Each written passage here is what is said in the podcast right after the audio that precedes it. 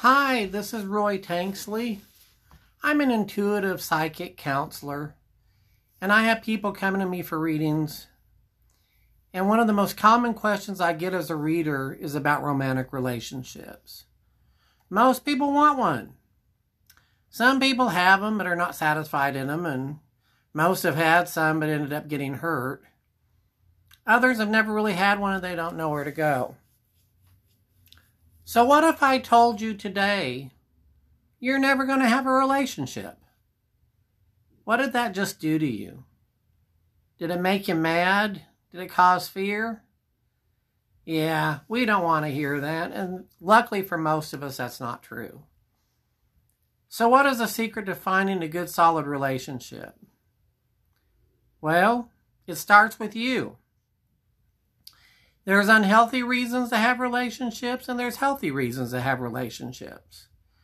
The unhealthy reason to have a relationship is that you're afraid of being alone, the fear of loneliness. Mm-hmm. Unless you become friends with yourself, then you're going to have a hard time connecting with another person. Another reason that relationships, or another unhealthy reason for relationship, is looking for validation outside of ourselves. Needing someone to constantly validate our existence is not a good reason to have a relationship. But that's what a lot of relationships are based on. That's why people end up so miserable. Because other people cannot fulfill that need for us. It's got to come from within inside. So, what, in my opinion, is a healthy reason to have a relationship? Partnership and friendship. You know, all that new stuff in a relationship goes away. If you can find someone that you can be a partner with, a peer that can match your energy, you two may be totally different people, but one is not stronger than the other. No one is overbearing, no one is weaker. And there is a friendship, there is an honor.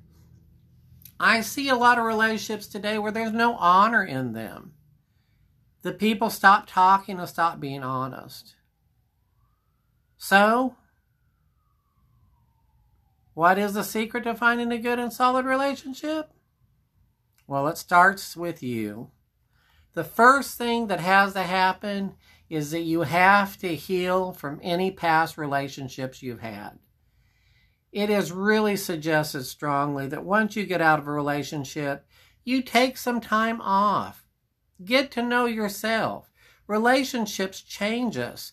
We learn, we grow from them. Even the most horrible experiences can be learning experiences.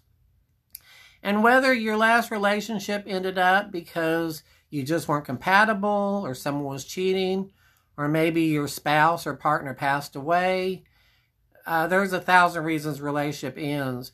We still have to heal.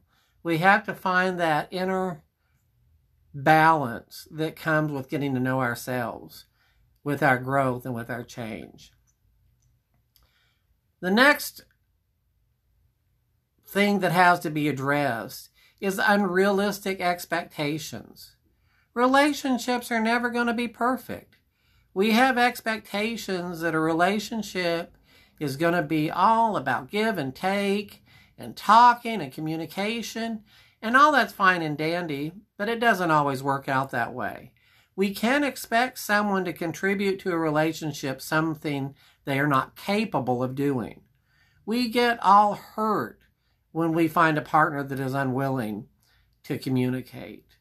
Chances are it's not they're unwilling, it's either they are incapable or you have created a situation where it's dangerous for them to talk honestly.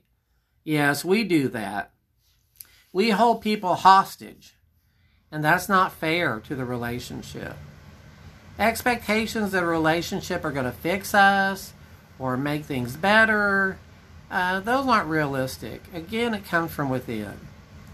And finally, the third thing that needs to be addressed is the selfish motives for a relationship.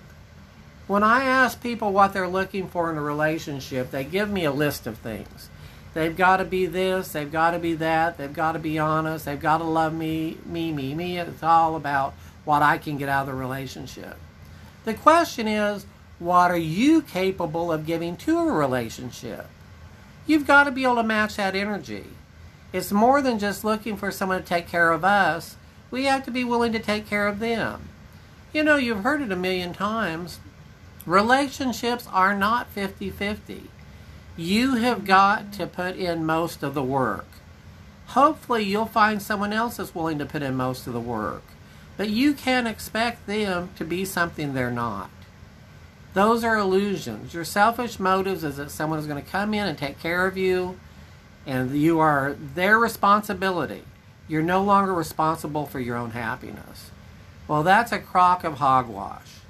You have got to be able to be happy whether you're in a relationship or out of a relationship.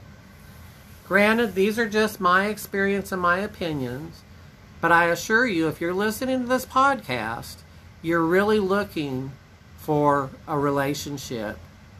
Well, you can have one. You just need to heal. And the first thing on healing is to forgive yourself for all the bad decisions you've made in the past and then stop making those same decisions. If you want a different relationship, then look in a different place for a relationship. Uh, many relationships start out in bars and nightclubs, and all that's fine, but that's not really a basis for a relationship. That's usually a basis for lust, which is great. I'm all about lustful relationships, but that doesn't make a permanent relationship. Try something different. If you keep getting stuck with losers, then it is because you are attracting losers and you are settling for losers. You no longer have to do that. You are a child of the universe and you deserve better, and you deserve to be better. So let us start with you. If you will become strong within yourself, you're not going to need another person. And then the right person is able to come into your life. I promise. Have a good day.